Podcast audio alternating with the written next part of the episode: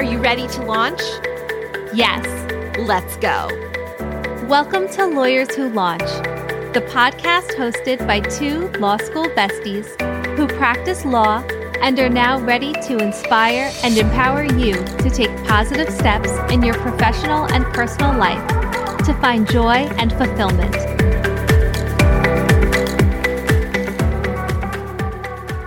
Hi, Amy. Hi, Haley. Haley, I was wondering about something this week. What do you think is one of the most common misconceptions about lawyers? Well, there certainly are many, but I think one of the most common is that you need to be really outgoing in order to be a successful lawyer. I would definitely agree with that one. Because when you say outgoing, I automatically think outspoken, which is important for a litigator.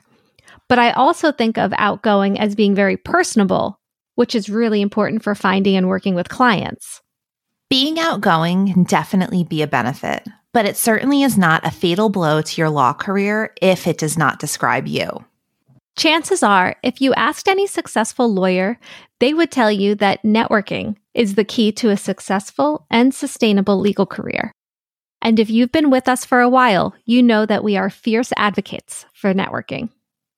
There's no getting around it. Networking has the ability to make a positive impact on your career in so many different ways.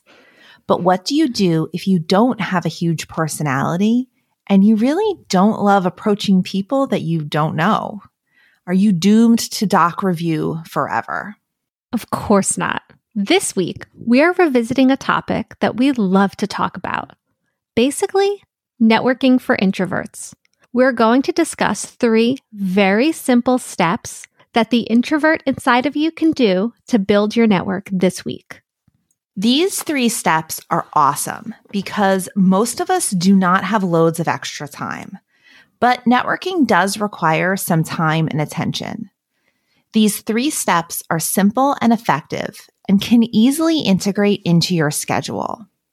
So we'll start right off with step one Make a list of people that you would like to connect more with. Don't overthink it. Don't consider whether they have time for you or are interested or anything that's going to talk you out of simply writing their name down. We love a list, and this is where you can start right now in the comfort of your own home to build your network. Put at least nine names on the list. That's a minimum of nine and you can expand from there. Keep in mind, we set a list of people you want to connect more with. That means these aren't strangers. These are people that you already are connected with somehow. You are not starting from scratch. You are not cold emailing anyone. You have a relationship, even if it's just an acquaintance, to start building a foundation on. You can even do it right now while you're listening to the podcast. So grab a pen and a paper or open up the notes app on your phone. Remember, don't overthink the list. Pause the podcast. We'll wait. Ready? You're going to write at least nine names. Okay, go. If you paused and made your quick list, then welcome back.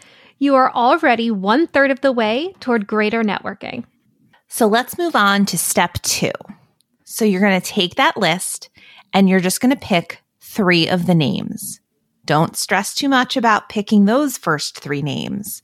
Spoiler alert, step three is going to bring us to everyone on the list.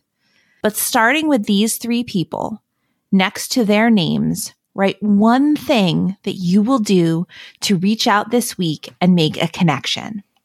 You can simply touch base with an email, text, or a phone call schedule a lunch or a coffee. Maybe you will ask if they want to attend a bar function or some other networking event that you are already interested in. Perhaps you just want to share an update or congratulate them on an accomplishment. There are so many options here for easy and accessible networking opportunities. Is there an opportunity to exchange business or work collaboratively? Perhaps you can call and ask if they're also going to be attending a CLE that's relevant to both your practice areas. This can be a great opportunity to network and get your CLE credits in. Another easy way to network right from the comfort of your own home is through LinkedIn. Pick someone on your list and go on to their LinkedIn page.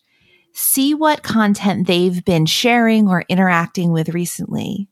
Hopefully, they've sent out something about themselves, their firm, their practice, and maybe you can share that and interact with it. That's helpful to them and a great conversation starter for additional networking. Now, we've never told you guys to pause the podcast so much in one episode.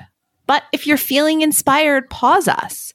Take our suggestion and come up with some ideas on your own and make a brief note next to the three names you selected. Then all you have to do this week is execute those plans. When I do this type of networking, I'll often make a plan during my off hours from work and then add it to my list to actually execute during daytime hours. No one wants to hear from me at 4 a.m. about networking just because I happen to get up with one of my kids, except maybe Haley. That's true. I love a 4 a.m. email, but only from you. And that's a good point. This type of networking is really flexible and something you can do even if your schedule is packed. Like you said earlier, Haley, interacting with someone on LinkedIn is a great way to execute these networking plans. And you could respond to a post that someone shared or message them on LinkedIn really at any time. And that brings us to step three. Step three is simply repeat with three names every week until you are through with your list. That's it. These are three simple steps for direct networking on your own terms. This three step networking plan is great for those of us that feel shy or uncertain in some in person networking situations. You have total control of the style of networking that you want to engage in. This step by step process breaks it down into manageable bites that can easily be scheduled to fit into your busy life. Even if you think that you don't like networking or aren't any good at it, you know you need to do it. So let's forget about why you may not be networking and just get started with step one. Once you repeat these three steps a few times, it will get easier and easier each and every time. Before you know it, you'll feel so comfortable with this networking tactic that you will look to expand your networking outside of your comfort zone. Sometimes networking requires us to step outside of our comfort zone a bit. But the benefits of networking are endless. Job opportunities, referral sources, education, and support are just some of the keys to a successful career in the law that y- you can most effectively nurture through networking. Well, Amy, we've reached that point in the episode where we say it out loud. So, what are you going to say out loud this week? This week, I'm going to reach out to someone in my network that I haven't talked to recently, and I'm going to use my LinkedIn for inspiration for who I should reach out to. This week, I had the opportunity to see friend of the podcast, Jen Thibodeau, speak at a recent virtual event. And that was a great way to restart our plans for actually meeting together in person once our schedules allow.